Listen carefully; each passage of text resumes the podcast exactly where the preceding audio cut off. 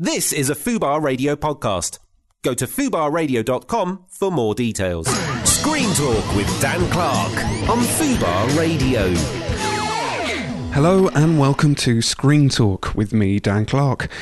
Oh, what a show we have for you today, guys. Uh, our guest today is the uh, wonderful Stephen Merchant, co creator of The Office, Extras, Life's Too Short. He's a writer, director, actor, and a stand up. Is there anything this man can't do and do successfully? Uh, he's even been a highly successful podcaster himself. Uh, with the hugely popular shows that he did with Ricky Gervais and Karl Pilkington, which um, I always thought were fucking hilarious. He's someone whose work I've been a fan of for many years, and I've actually met him once or twice uh, before, and he's always seemed like a really lovely guy, and which he is. Uh, uh, can, you imagine if a chat show host or like a interviewer or someone uh, introduced someone like um, uh, I've met this guy over the years um, and I've always got a bit of a bad vibe from him. But let's hope I don't get that today. Ladies and gentlemen our next guest. But we had Stephen and I had a brilliant conversation. It was funny and open and warm and he has a brilliant guilty pleasure uh, to talk about, which um, I hadn't seen, and I'm I encourage you all to go and watch. Uh, but because the interview was so much fun and it overran, and we've got to cut it down to fit the slot, uh, I'm not going to do a news section or reviews or anything like that. But I will kickstart the show with a song. This is Karen and the Kids with All Is Love, and this is from the film Where the Wild Things Are. Screen Talk with Dan Clark on Fubar Radio. So here we have my uh, very special guest today, uh, Mr. Stephen Merchant. Hello, Stephen. Hello, Dan. How you doing? I'm all right. Good. My question is, how are you? is that the one question you have for this That's whole? It. Yeah, I'm. I'm okay. Yeah. Uh, we're here in Los Angeles. Which um, do you still find, even though people know you work here and live here and stuff, when you go home and you say, "Oh, I've just been in Los Angeles," do people still sort of get a bit like, "Ooh, Los Angeles"? No, in fact, I think people assume I live here. Right.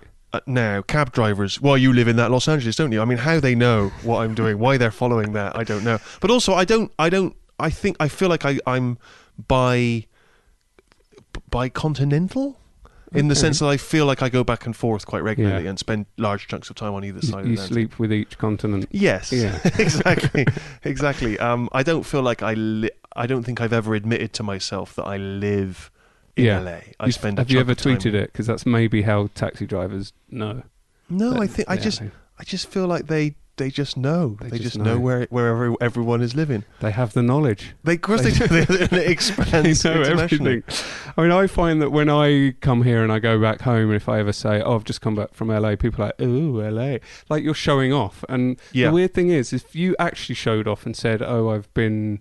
I've just been to this tropical island, like a privately owned island, with just me and some close friends, and served by beautiful people. Yeah. And all the money we spent went to an amazing charity. People would just go, "Oh, well, that sounds cool." Right, right, right. But LA Something about LA in is like particular. you're all up yourself. But I remember when I first moved to London from Bristol, I would go back and there'd be people in Bristol saying, "Oh, London, here he is, Mister Fancy. What do you want to go that London for? We got everything here. What, what have you got in London? We ain't got. We got bowling. You want bowling? We got a bowling alley.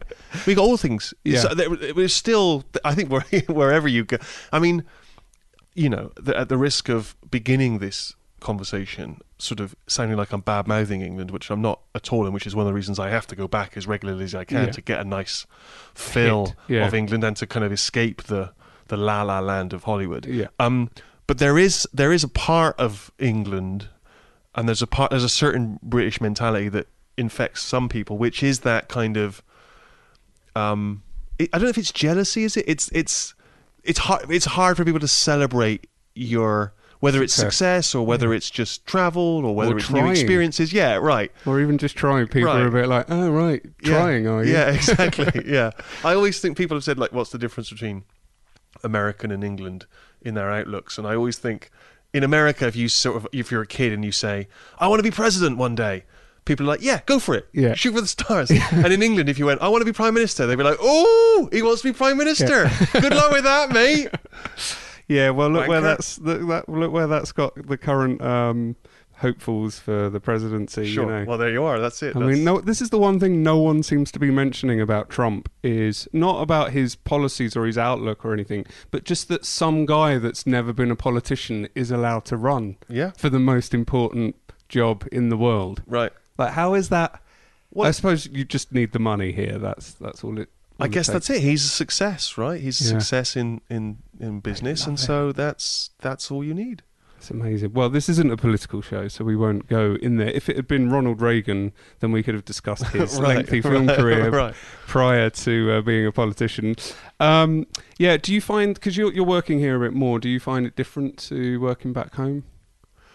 Um, Do they both have obviously pluses and minuses? yes, I mean, there's one of the things that's appealing about Los Angeles is that it, it, it does often feel like a, a company town in Mm. that everyone is involved with the film and TV business or is aspiring to or is ha- used to, you know, I mean, it, it, it's, and therefore, um, people aren't ashamed as well to be to be saying that they're trying to do it. As no well. one's like, no one's ashamed of the ambition of that. No. And it just I think therefore it just means that sort of opportunity you know does lie around every corner and that you do run into people and they do say oh, I'm working on this do you want to be involved with this and that it's not once you're here the idea that you could have a meeting with Tom Hanks Mm-hmm. is not crazy in the way that when I was growing up in Bristol that just that would have just seemed absurd you know what I mean like what universe do you I think know. you live in that you could have a meeting with with Uh, Ron Howard I would love it though if you, as a uh, sort of sixteen-year-old, had tried to blag that. Yeah, Right, yeah, at school. oh, I've got a meeting with Tom Hanks this afternoon. Uh, exactly yeah yeah Um, yeah, I I think uh, on the way here, I was uh, I got decided to get an Uber to your house, and um, uh, first of all, the the woman in the um, the driver, it was a female driver, very very beautiful female driver, which Sure. is not something you tend to get in London right or the UK. Um, sexist no, I just mean as it doesn't seem to be. It, so I, I, I can imagine that you could uh, pull that comment apart and find some sort of misogyny in there. But I'm just saying, if from experience, it doesn't seem to be something that uh, many women want to do as a job. Right. Probably down to safety, but also um, like sort of glamorous women as well. No, You right, sure, this sure, was a woman that was wearing kind of very glamorous clothing, and she said to me, "What do you do?" And I never like saying the performing part of what I do because No. that comes with what have I seen you in, or Yeah. if you say stand-up comedy, it's like Tell us a uh, joke. all that stuff. So I said, oh, "I'm a writer," and she was like, "Oh, great! What kind of uh, writing?" I said, "Oh, TV comedy," and she said, "Comedy's funny." wow I was like, that's a very LA comment Yeah. I feel like, wow. And then a bit later on, she said, You know, I feel like I should watch more comedy, you know, because I don't laugh enough. And I'm like, wow. So the only time you'll ever laugh is when you're watching something with, jo- like, you couldn't Yeah. laugh in normal life. Never laugh, never Yeah. laugh unless you're Like, provoked uh, by a well scripted Yeah. TV show that's got 12 people wri- writing jokes. I know yeah. it's weird. So yeah, the twelve people thing. You you've worked. You had your own show on HBO a couple Right. of years ago. Did you have a team of people? Small team, yeah. Small team. Smaller than your usual. Uh, Than a, like, small team in the sense that it was maybe f- uh, f- five or six people as opposed to 12 Yeah. or whatever you might find on a big network show. But uh, great working with a team like that. Yeah. Really exciting and you just feel like you're in a room with very smart people and you you throw up an idea and it kind of um uh you know pinballs around the room and and develops and or, or like a snowball a lot of ball metaphors here. Mm. like it snowballs you know and it kind of builds and it gets and uh, that that I really found exciting. And was I it was it weird at first though, having written either solely or with Ricky before, right. to suddenly like sort of like throw an idea that like it's your show and someone might go, "Mm, I'm not sure about that, Steve. What about this? And or but did you, know what it's like as a writer I think you that's the process. I, I, I there's no ego for me when I'm writing. Like it doesn't. I don't feel defensive about ideas uh, or kind of embarrassed if someone doesn't like it. Or I never. I, there's not a question of sort of pulling rank. Mm-hmm. You know. So I I like that. That's exciting to me. The the kind of the um the the the dialectic, if you will, of the writing room. You know, all these different views kind of clashing together. I think what is important is that you uh, remain very sort of um, firm in your in what the tone of the show is going to be, because otherwise it can get it can start to get um, disparate, like all these different ideas, and and it's and, and it's quite easy to spend hours just discussing things and never nailing anything down. So your your job is to be more like just keeping, making sure the vision is coming. You I'm very much the Donald Trump of the equation. Okay. You know, Okay, um, wow. I've had some success. I'm calling the shots. I'm shooting from the hip. Uh, you have a no Mexican I have policy a on very your much a staff, no Mexican on policy. your I've- writing I've, built a large wall. Everything is tremendous. Yeah. it's going to be a tremendous show. We're full And of tremendous talent. You're going to make HBO great again. Yeah, exactly. And um, and so I'm the sort of you know I'm the I'm the ringleader, but you know I'm surrounded. I'm sure as Trump is by the best brains in the business. I love that this interview is now going to be a comparison between Trump's career and yours. Sure. yeah. You need to get yourself a really tall building in New York. Do you find that, um, you know, versus back home, which is, you know, you, you had a show which was incredibly British, your Mhm. first big hit, and you've had many, but the first one. And there aren't actually many um, people, especially then, maybe more since then, but you guys were kind of the first that had a show that was successful in the US and got a a uh, adapted version that Right. was successful. Right. It must you must have at one point thought "Ah, this can't get any better, can it? How have we done? Uh, this? How have we done this? Well, I think it. I think it was. Uh, again, I looking back, every uh, ambition that we had was very was very small in its in its scope. So like just the next step. exactly. So it it wasn't sort of a larger game plan. yeah, It was just sort of well, let's do this pilot of this show set in an office, and let's do let's try and make that good, and then and let's make it kind of specific, and let's make it based on our own observations and experiences, and let's try and make it for people like us who will think this is funny or accurate, yeah, and not and no sense that it would necessarily be popular even in England, except maybe to a small cult audience, you know. And then, so that we tried that, and then that became inexplicably popular with a bigger audience, and then suddenly we find out that it's sort of it's being passed around as a DVD, you know, in Hollywood, and that Samuel L. Jackson is watching it. Like, where, where, when is he watching? When And is he sort of tearing the cellophane off of a DVD case and putting it in? I just How did you know about this? Because this would have been pre-social media. So But I think what happened was Ricky obviously became pretty famous, and so would suddenly find himself at events or at okay. junkets or making a film, and and he'd meet these people, and they would say, "Oh, I love your show," and then you'd find out Yeah. that they'd seen it, and so and then the America they said, "Would you we'll make an American version?" and the one thing that I I felt I contributed to that was that having been something of a fan and of of the sort of folklore of movies and TV, I knew that there had been very a lot of very unsuccessful attempts to remake Mhm. British shows, and that it seemed to me that one of the flaws was when the original creators were too heavily involved in the American remake, Okay. and so they were just trying to re- replicate what they'd already done, and it seemed to me that the safer bet was to just let American talented American people just do it and not, not to meddle too much Mhm. and let them do their own thing. And ultimately that paid off. And so I think that was our one contribution really was to sort of be hands off and just offer what advice we could you know, when it, when it was needed. And it seems to well, it worked. it worked. But again Hey, I remember off I remember literally having conversations with Ricky where we were saying it, the chances of this American show succeeding it's like winning the olympics. Yeah. there are so many times beforehand where you might trip and break your ankle before you even get to the starting line. And then the idea that you win the gold just crazy. So I, I just think we, our limit our expectations were always kind of minimized and therefore every degree that we went further it was like this is insane. Yeah. And I like the fact that the British version was a very uh, authored, like auteured piece, and the American is the sort of the the TV system that they did, Right. and that they both work, you know, Right, and they both right. kind of have a slightly different vibe because of that.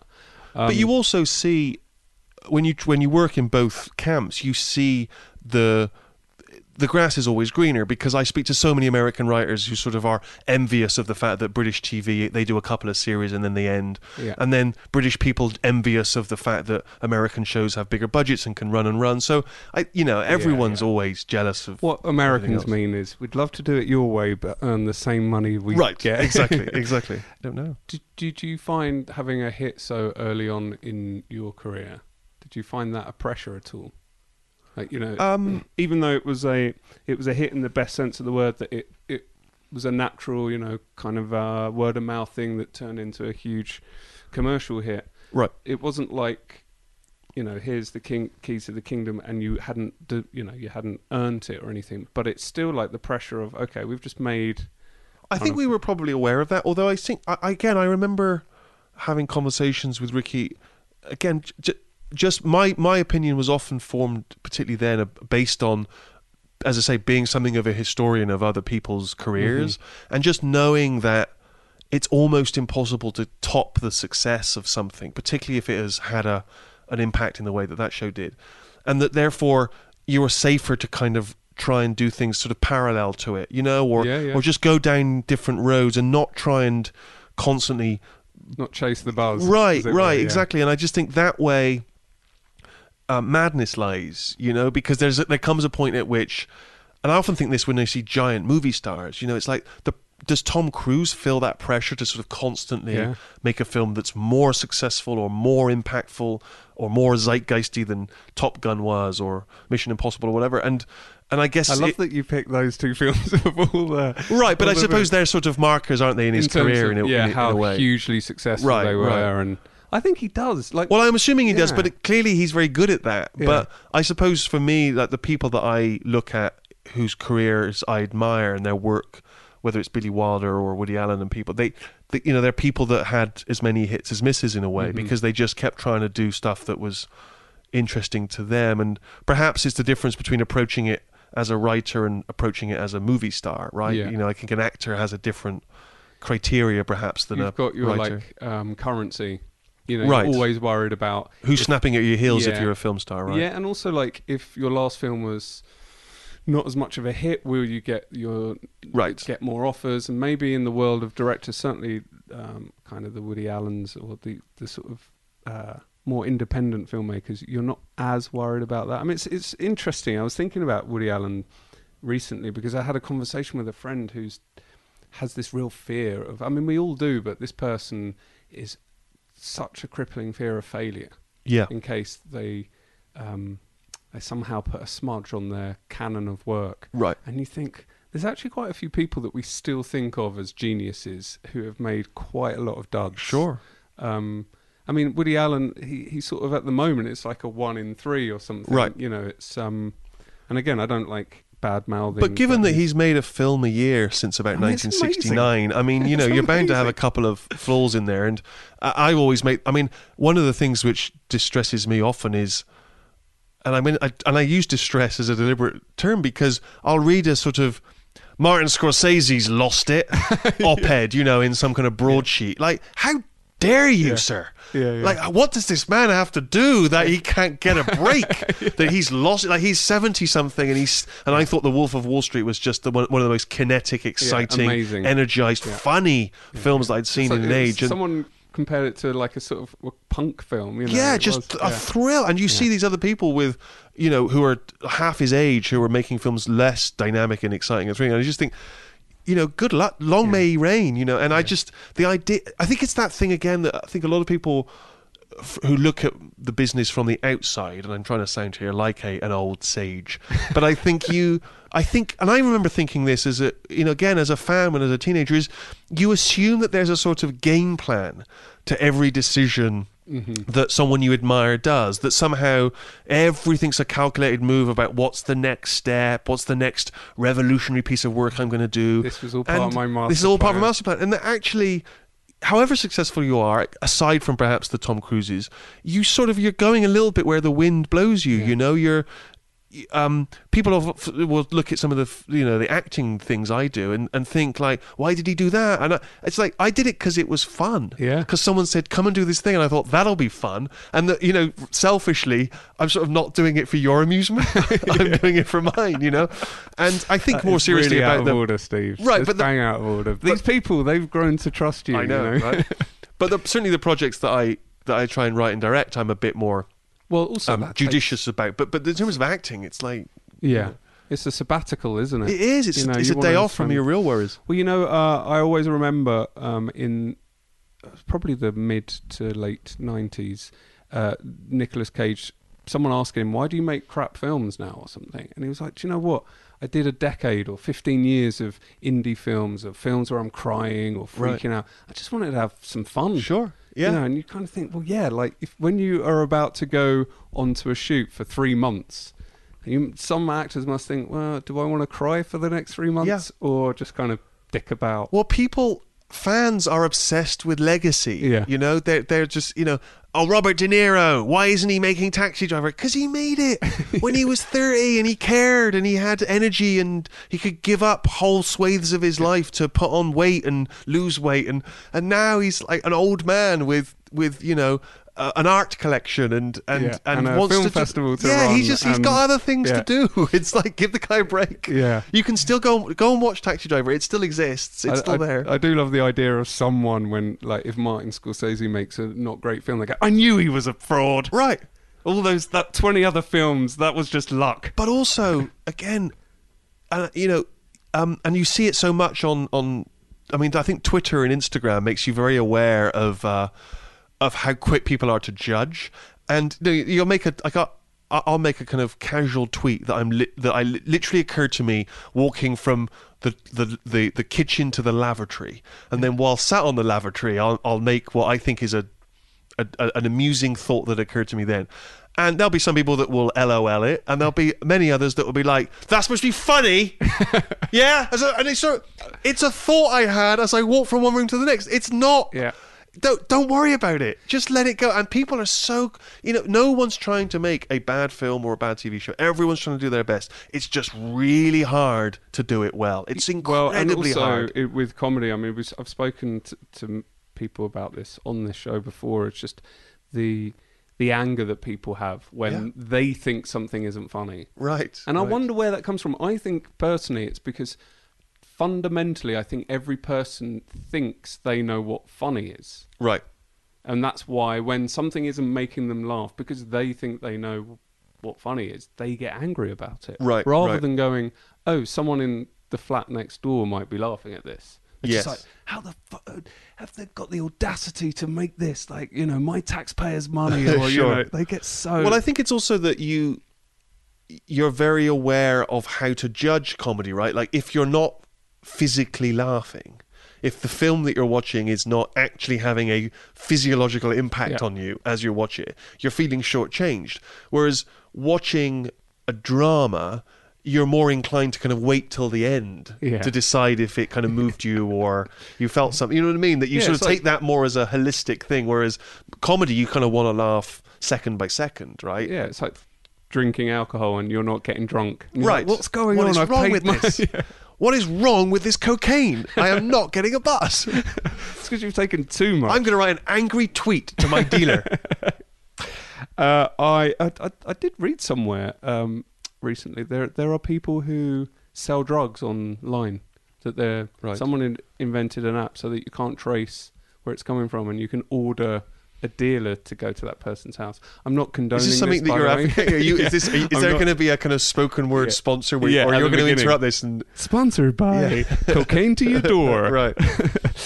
Uh, was there something when you were younger? So you're a young Bristolian, is it? Uh-huh. you, you're from Bris- Bristol.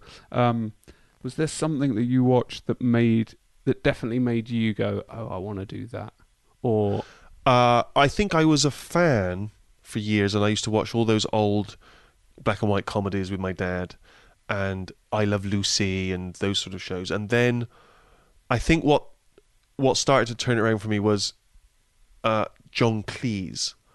Becoming a fan of John Cleese through Fawlty Towers and Monty Python, and then discovering that John Cleese had grown up in Weston-super-Mare, not far from Bristol, and had and had been a student in Bristol, uh, uh, uh, went to a Bristol school, and then had gone off to the Cambridge Footlights. And I and I just for some reason I remember thinking, oh, he's he was born near here, he's he's tall, and that sort of somehow he's, he's me? Well, oh, exactly, yeah. exactly. And I just thought, oh, oh, he did it. And it still seemed like a kind of crazy idea to me, but for some reason, I just felt like what he did, I might be able to do. Not that I thought I was as brilliant as him, but that I don't know. He just he just seemed accessible, Yeah. you know, in a way that almost no one else did.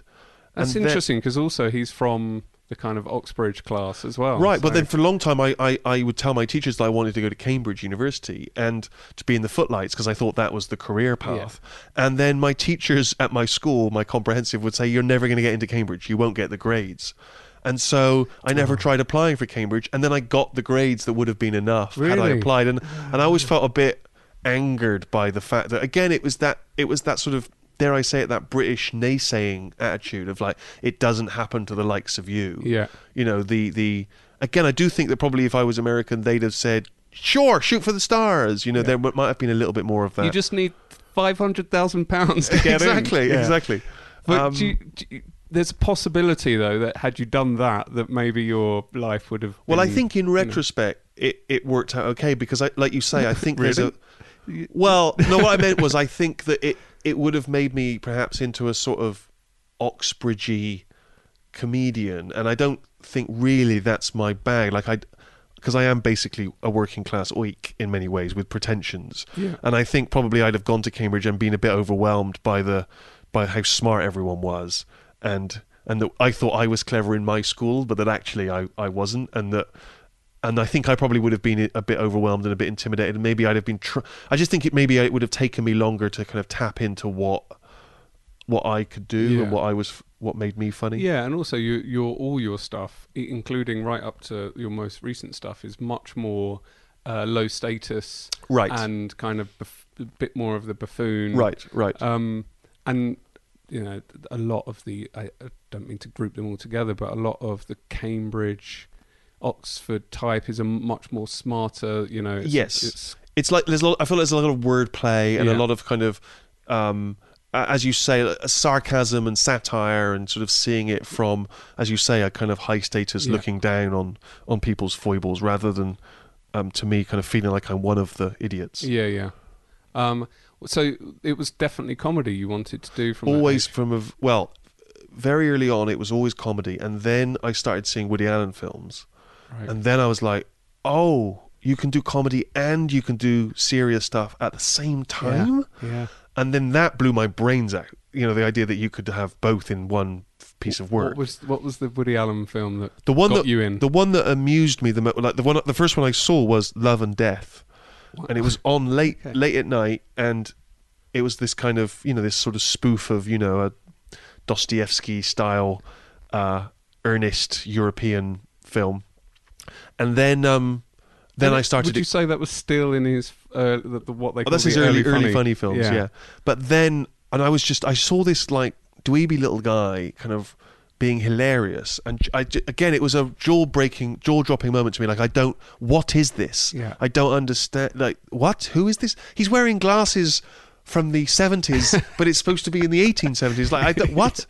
And And you're like, it's me again. Right, I'm both John Cleese and yeah, Woody yeah, yeah. Allen. Exactly. Well, that was it. I suddenly felt like I understood. Oh, he's kind of awkward and he's nerdy and he's kind of got these hang-ups, But smart, but smart well. and funny. And I that obviously as a teenager, awkward teenager, that um, I related to that, and also because he was very influenced by Bob Hope, who'd been my childhood hero, and so I could see these influences from that, and and then I would start seeing things like Annie Hall in Manhattan, where he was there were jokes, but they were serious, and like what? It just.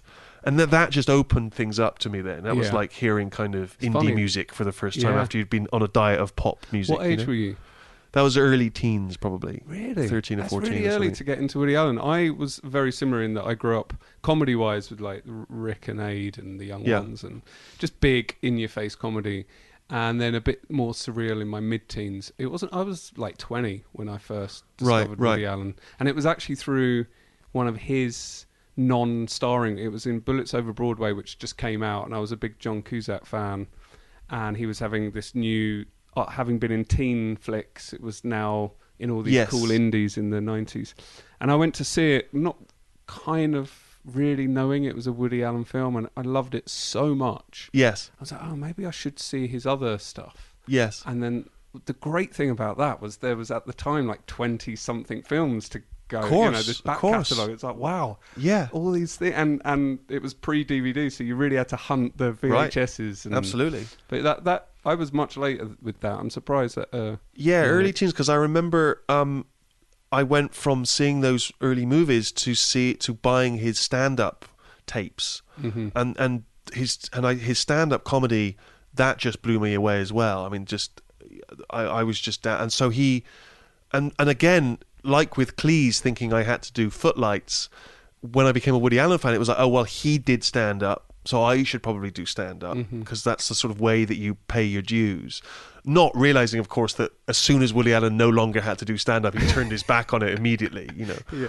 and um, so I that's why I started traipsing around doing stand up was sort of um, feeling like that was something you had to do to kind of earn earn your stripes. I actually saw you do stand up years and years. You, you, did, you did something, and maybe I'm misremembering this. You did. Do you remember that show, the stand up show that was on the BBC Hmm. later, before stand up became as mainstream as it is in the UK again? Yes, It was this little show filmed in front of like 30 people yes, that Barry Cryer or something. I think that's right. Yeah, and I remember seeing. Um, I was doing a I was in a sketch group at the time, and I was just a kid, just a little kid, and um, I remember seeing you, and it wasn't until years later that I suddenly. I'm sure that was that guy.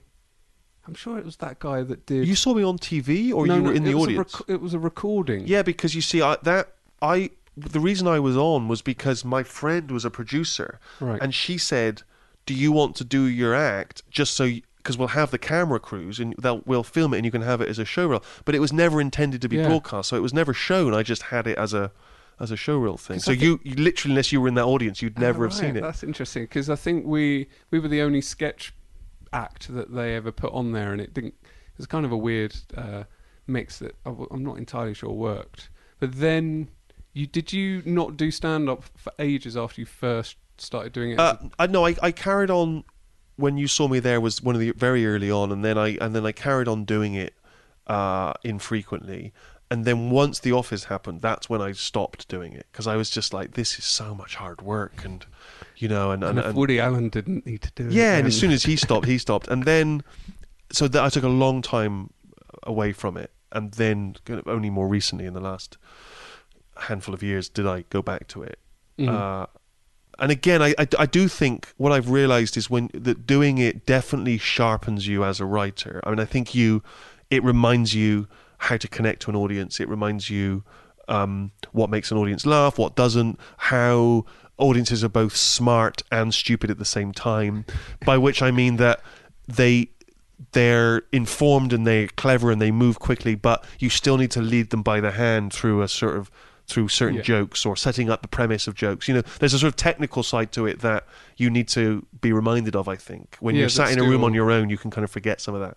I think when you've done stand up for a while, you your uh, courage of convictions in a joke is stronger because Yes, you're like, yes. I know this is the sort of thing that if I did it in front of a room of people, it Yeah. would work. Yeah, That yeah. you do lose, that you don't. Do you enjoy stand up? You haven't done a tour for a while. Um, hmm. Do That's I a- enjoy stand up? That's a no, isn't it? No, I well, I, I no, I do enjoy it. I, I- but again, what's odd is I enjoy the um the mechanics of it. I really enjoy figuring it out. I find it very hard work and quite stressful, but I really like you have an idea and then you really try and work it and you and you work on it and you work on it and eventually it works and the audience laughs. That I find really interesting. The idea that I then have to do that for another 200 times yeah, yeah. that's less appealing to me. I don't have that that urge to be on stage and to get the buzz of the audience and to sort of you know what I mean. I don't I don't feed off that. Yeah. I, I feed off the I guess the kind of the mechanics of how, how of how it all works, which is I think probably why I enjoy writing ultimately more than I do performing, and that I perform because it's because it's a day off, I guess, Mhm. um, from all the other hard work. Did you when you did The Office? Did you? Well, how come you're not? You were not a regular character in there, and did you slightly regret not making yourself? Um, again, I think that's that thing when you look from the outside back at it, you think, well, he must have been desperate to be in it. But again, I think just from the way that it originated, uh, it just never. It, It was- just never occurred to me. Like we, we, we, we were writing it, we were directing it, we were so densely involved with the producing and the editing that there was more than enough to do. You know, like it just there. It was so exciting and so and so all consuming that I never, for one moment, was think, thinking, "Oh, I must. When do I get to be in it?" You know, it just never. It never occurred to me, and if there was a bit that I could do that was useful, then I then I showed up. But you know, I wasn't. You, sh- you showed up. You were there. yeah, but. I but I was already there, and then that's why I was in extras. Was really because Ricky and I would be in the room writing, and we would have this natural rapport that we developed, you know, over the years, and and I was, I think, a pretty funny performer, and it was just like, well, I'm, I'm a resource. I'm going to be on the set. We may as well stick me in it rather than casting the role. But you know, it was driven less from ego and the desperation. More from human resources. Yeah, just kind of, I, I'm an asset. Like, why not? why not use it? Do you? Uh, this is a weird question that people don't often like to answer honestly. But do you like being famous? Did was was that any? That wasn't part of why you were in the second series. Because I always get the impression when I see Ricky, and this isn't uh, in any way, shape, or form a, a, a you know a criticism, but I get the impression he fucking loves being famous. Like, you know, it just all the like when you see him do the Golden Globes or whatever, he just loves like you know being up there, making those jokes, Right. You know, rubbing shoulders with these people, um, in a in a really good way, in a sort of Well, I think he infectious has a performer's um, uh, instinct. You know, he you know he even before he was famous, he was the sort of funniest bloke in the pub. Mm. You know, and he I don't I don't mean that he was a show off. I just mean that he he's just he he's he naturally draws people's attention. He just Yeah. naturally draws the eye. He's just funny and smart and char- charismatic. And I think you know once he starts performing, it it just it's just part of his makeup. You know, in a way that I don't think I have in quite the same way. I, I think I'm I think I'm quite an accomplished performer, but I don't again I don't I don't need it in my DNA. But in terms of whether I like being famous, I I think I like the perks of it. You know, I think that's someone said to me years ago, an interviewer in one of those kind of ways that the Guardian or some other broadsheet will try and psychoanalyze you when they interview you, or you, you read the article afterwards and they've made assessment like I noticed he looked away when I when I asked him this question, which tell you know they're kind of cod psychology. And this woman said to me, "Do you think that you went into comedy because it was a way of controlling when people laugh at you?" wow, and it's a loaded question. It was a loaded question, and I think there probably is some truth in that. And I think probably growing up, I did feel awkward and and and gangly and kind of out of place, and that humor was a way of not that I was bullied, but this, it was a way of of controlling my yeah. domain, if you like. And so consequently, I think fame is like an extension of that. You know, it's sort of it, it's that weird, freakishly tall, googly-eyed guy. Oh. From the telly, you Yeah. know, and there's something about if somehow you're legitimized in your in your oddness, you know. Yeah. Whereas if you weren't on the telly, I'd just be the freaky boy from down the lane. yeah. the, the, the local kids would like run and laugh at and throw rocks I just at. love the way that that journalist worded it. It sounded so kind of sort of passive aggressive, you know, Oh, yeah. rather than just sort of saying, "Did you want to be funny to like get people's." You know, win people's affections or anything. It had this weird sort of Yeah. like, I bet your life was shit until you were funny, right, or right, right, right. do you know what I mean? It's um, uh, I mean, I think it's pretty, you know, accepted that most comedians do it for that that reason, regardless of what you look like. There aren't many Maybe, really yeah. beautiful, handsome comics. I'm very suspicious of vanity in comedy. You Yeah. know, like comedians that are very good looking or, or Except take for- great deal of pride in the way they look. yeah, except for Eddie Murphy, who somehow Yes. managed How he do- managed to do that with the leather jumpsuit and the gloves and everything Oh, and still be hilarious was weird. and like 21 or whatever he I don't know. He's extraordinary. Why can't he? Like, I want him to do really interesting films. He doesn't care. He, He wants. It's about. It's about. Just I mean, he said it nice life. himself in the inside the actor studio. He says it's about money. I do it. You know, I they they asked me to be in Dreamgirls, and the, the money wasn't good enough. and then some eventually someone persuaded him. But I think he just. You Which know, look, I don't. and like- again, it's like it's, it's his choice. He doesn't owe you anything. He doesn't, and and I nothing but respect. You know, do do what you want. But for me, for my like personal um, enjoyment, I just know that he's got either a another really brilliant. Um, like when I saw Bowfinger, there's there was a performance where you went, "Wow, you're like an amazing character actor." He's a great character actor. And but there's also if, whenever I watch 48 Hours, which turns up on ITV4 at Yeah. like three in the morning, and that scene where he goes into the racist, this sort of Mm. the you know redneck bar, and you think this guy was about 20 or 21 then. He's a really good dramatic actor as He's, well. But he's a good dramatic act, and what he is is he's just exciting. Yeah. like you watch Beverly Hills Cop and you watch Forty Eight Hours, and even now he's just exciting. Like there's an energy to him. There's a there's a kind of electricity that's really thrilling. Yeah. and I think, but again, I think it's that we we assume perhaps that.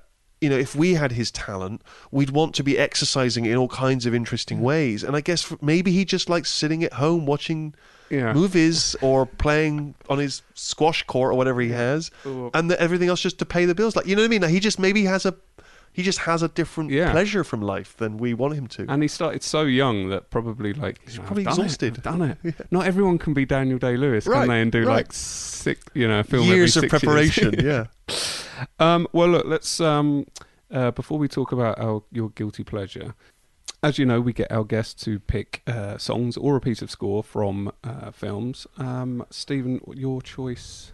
Uh, do you have a song or a piece of score? It's a piece of score, and it's like I said earlier. I have pretensions, and that once I uh, got into my teens, uh, my my sort of love of cinema kind of deepened and enriched. And by the time I went to university, I kind of studied film as an academic subject, and so therefore I I I like to think of myself as a as a cineast, Yeah. if you will. yeah, yeah. Um, and so therefore, I, I um, often when people ask me about like favorite films or pieces of music, it sounds like I'm being pretentious because they don't assume that the guy who kind of will goof around on TV would necessarily like that. I must be trying to be That you picked something from the. French New yeah, Wave right, exactly. And that I'm, Yeah. I, oh, I'm just trying to sound clever. Yeah. Although And- they had never had music in their films.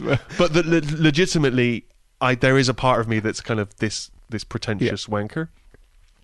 And so It's- we encourage pretentious wanking on this. so- Yeah, there you are. And so when uh, you asked me about that, I thought the piece of music that immediately came to mind is this piece of music that runs throughout the uh, Wong Kar Wai film "In the Mood for Love," which I think is a, a just a masterpiece of, dare you say it, world cinema. Why, for some reason, anything that's not American or English is considered world cinema, I don't know. I but love world cinema. but um, but anyway, it's the film itself is majestic, and it and it and I don't know if you've seen it, but it just has. It's about this this couple who um, uh, are both married, and it's set in the '60s, and they kind of have this this unconsummated sort of love affair. It's just beautifully shot. I think it took Wong Kar Wai like two years or something, and he's kind of. You know, he's impossibly meticulous. The costumes, the What, the set design the whole time for two years. pretty much because a lot of the people that work with him kind of can't bear to work with him again like because just because it's so time consuming So there's a know. changeover of uh, Right, crew right, every right. t- four months. yeah exactly but anyway it's just a majestic piece of work but it has this piece of music and i and i've had to make a note of it because obviously it has a lot of um uh what i call world names uh so it's world. it's it's Yumeji's theme which apparently was originally from the soundtrack of another film called Yumeji but it's by Shigeru Umebayashi I believe that's how you pronounce it Okay. and what I love about it is it's if you've seen the film, it is it is this kind of motif that runs throughout, and it's so it's so uh, kind of it's romantic and it's sort of haunting and it's and it's uh, melancholy, but there's a kind of there's a sort of optimism to it. Like it's just it's just a really beautiful piece of music that when you see the film uh just works in in tandem with the images like perfectly you know it's just a great fusion of the pictures and the and the piece of music and and it's often accompanies the the, the sort of lovers you know crossing in the street or and it's just i don't know it just it's it's when you ask me about a piece of music it's just the piece that immediately pops into my mind Could you introduce this? Because I'm just worried I'm going to say say it. Uh, you know, I can't do world talk. I'll just call it. I'll just say it's Yumeji's theme from "In the Mood for Love." Screen Talk with Dan Clark on Fubar Radio. There you go. Uh, beautiful piece of music. Um, I love the way you introed that as though you were on Capital or Gold, but with the kind of music you would never hear. You'd never hear on, on any of those radio stations. Yeah, Last segment of the show, we always get our guests to pick a guilty pleasure, a film that is either just downright shit, but for some reason they love, or they think is an underrated classic. What what have you got, Steve?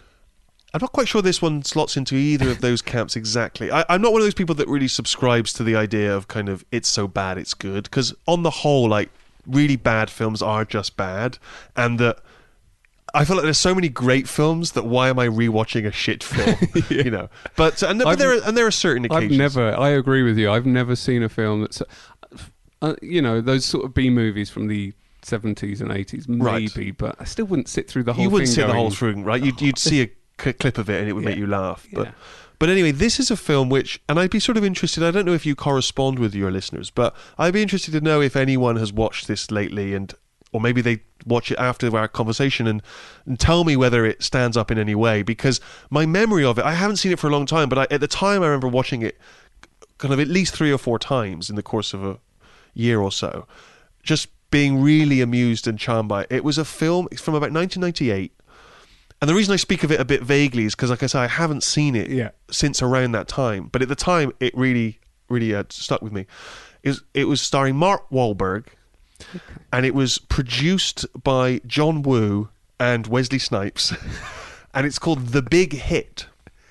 Do you know? I don't even know. You've not this. even heard of it, right? And a lot of people haven't. And it's a it was directed by a, a Hong Kong action director whose name I'm afraid escapes me, and Was he like a protege of? I think he's a Woo? protege of Woo, and it's uh, it's Wahlberg as a sort of lovable professional assassin, and it has a lot of the um, hyperkinetic shooting and editing style that you'd associate with John Woo and the Hong Kong and the the kind of following a bullet. following a across bullet the- like that. Yeah. But it's probably done. It's probably relatively low budget. So, but it's well made, as in my memory, very, very of its time.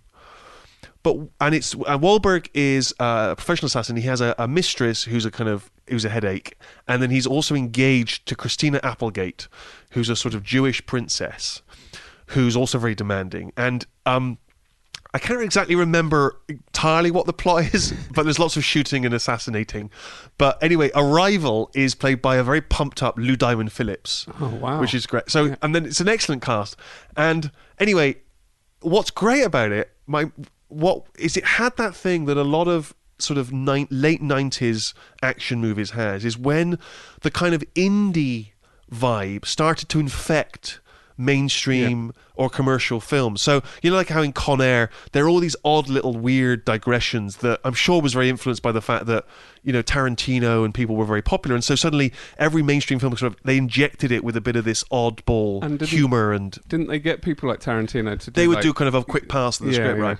So in this, you know, on the surface, it's it's just it's a kind of action romp in which Wahlberg ends up kidnapping the daughter of this businesswoman. But the whole second half is sort of and there's humor throughout. Like it's not accidental humor; it's intentional humor. But he's kidnapped this girl and he's keeping her hidden in his house while his fiance and her parents come to dinner for a sort of Jewish um, f- festival. And so have this whole, all these antics of him having to keep this kidnapped girl hidden whilst uh, Christina Applegate and her parents, the father played by Elliot Gould, have come for dinner. So that he's trying to keep. So there's all the kind of like Fawlty Towers farce of him trying to keep this. Woody she keeps Allen trying to escape. John Woo. Yeah, great. Meanwhile, the other rival assassins show up and he doesn't want to admit that he's an assassin so he has to welcome them into dinner so now there's this whole tense sequence where everyone's sat around the dinner table but there are guns underneath the table whilst applegate and gould kind of just just argue and talk like so there's like a family dinner with assassins meanwhile there's a running joke that Wahlberg has an overdue video that he has to get back to the video store No. and the guy from the video store keeps phoning him up, demanding the return of the video, and that the fee is going up and up. And so it culminates in this huge action set piece, which in my memory is excellent, with him being chased through a forest by a car, but him with the video trying to get the video back to the video store. And it's just anyway, as I say, it's it's it's it was. I remember it being funny. I remember it being kind of kinetic and sort of silly and overblown in the way that those the best of those Hong Kong thrillers are, and that Wahlberg was incredibly charming, and that there was great supporting turns, everything over the top Yeah. from these other good actors, and it just just being it just feeling like a romp, you know, just like it oh, was Oh, Well, fun. I, so want to watch this. And. I, I, I, again, you might watch it now and it might just be a mess, which I suspect is the case. But at the time, I remember being really charmed by it. So I'd be love. I'd be interested to know whether it has any of those pleasures. Well, I'm going to watch it, it. and I'm going to let you know as soon as I've finished watching it. VOD and the internet has a lot to answer for because you know it's ruined storylines about people trying to get videos back to Blockbuster. Right, exactly. Yeah, we can't yeah. do you know mobile phones and uh, online streaming. That's Yeah. it. It's ruined storylines. Well, actually, it's funny. I, I saw Deadpool recently, and, Yeah. and in a way, now that I talk about it, like a lot of the sort of playfulness of Deadpool, you could well imagine in Deadpool him having to get a video back Yeah. to the video store Yeah, while yeah. saving the world. Like, you know what I mean? It's it, it's shot through with that same kind of fun humor, and I'm sure the big hit is wobbly. But anyway, at the time, I was really charmed. It's funny because the other one you were you were going to mention is Con Air, and so they were both a year apart. So there's something about that era of dumb action films that had that weird new like. Well, Con Con Air- Air, again, but they were they, they at their best they were very they were very but they were very overblown. Like there's something very operatic about Yeah. Con Air. I mean, it's it's preposterous, and and you know, um, Don't- everyone don't is chewing the shit all over scenery. I kind of I took it quite. it's quite real, actually. Well, I mean, you know, it's. I think for what, for me, what I love about it is it's. You know, it, it feels like it's two and a half hours long. It feels like it ends three times. Yeah. it has these huge set pieces. You know, John Malkovich is over the top. Nicolas Cage, everyone's chewing the scenery. Cage has that absurd haircut. Um, there's all those great lines where you know he kind of kills a guy. You put the bunny back in the box, you know. And do you remember there's these weird digressions where on board is this serial killer played by Steve Buscemi who stops to have tea in a disused Yeah. swimming pool with a little girl who weirdly lives in the middle of nowhere. Her family are not around. Her parents are not around. You think he's gonna like kill her because he's a serial killer. He doesn't.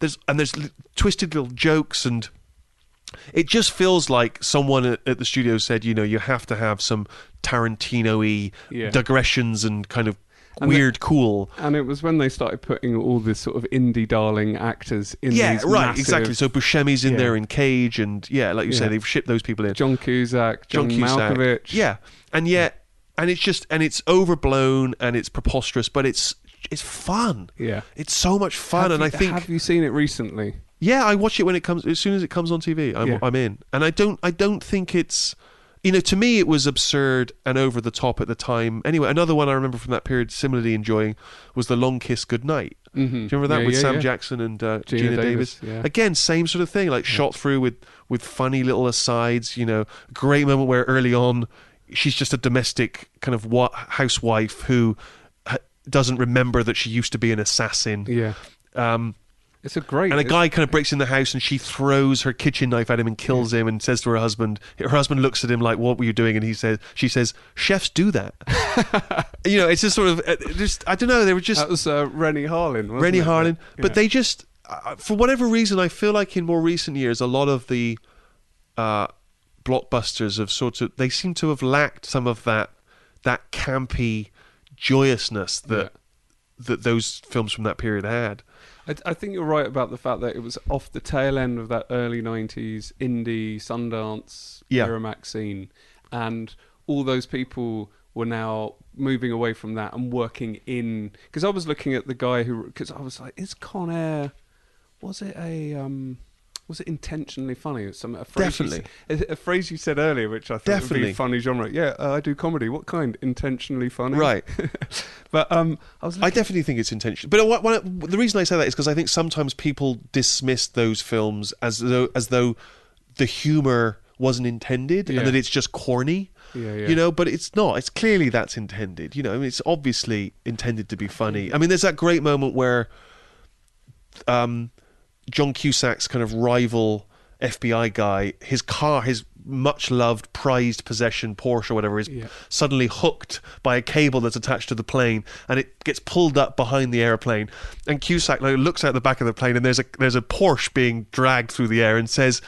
On any other day, that would seem kind of weird, and I, it still makes me laugh. But again, you know, it was it, it's supposed to be funny. Well, it's when not I was trying to work work out whether it was intentionally funny or not, I was looking at Simon West's CV, and he hasn't really done films with that sort of humour and um, kind of with that ever so slight left field touch in it. And then the writer, I was looking at his stuff, and he had, he did things like Things to Do in Denver When You're Dead, Right. Beautiful Girls. I don't know if you ever saw that. It was a brilliant. Yeah. film. Again, they're ve- and they're very much of the of the indie and he did '90s sensibility. High Yeah. Fidelity and Yeah. Exactly. I mean, so clearly when he got asked Right. to write Con Air, he was like, "Oh, I well, I just think a it's a Bruckheimer, isn't it? Bruckheimer. Yeah, yeah and I yeah. think you know Bruckheimer again, obviously a smart man who who tapped into you know that because you remember things like there's like Crimson Tide. I think Mhm. Tarantino did a pass on Crimson, Crimson Tide. Tide.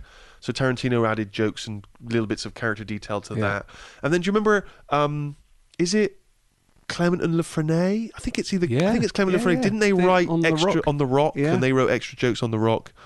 So um, you know, they obviously those filmmakers obviously Yeah. knew that it needed humor and it needed. Uh, they were so overblown, weren't they? That you've just made me when you said joyous. the rock. Oh, just the music, all the like. It's a blast though.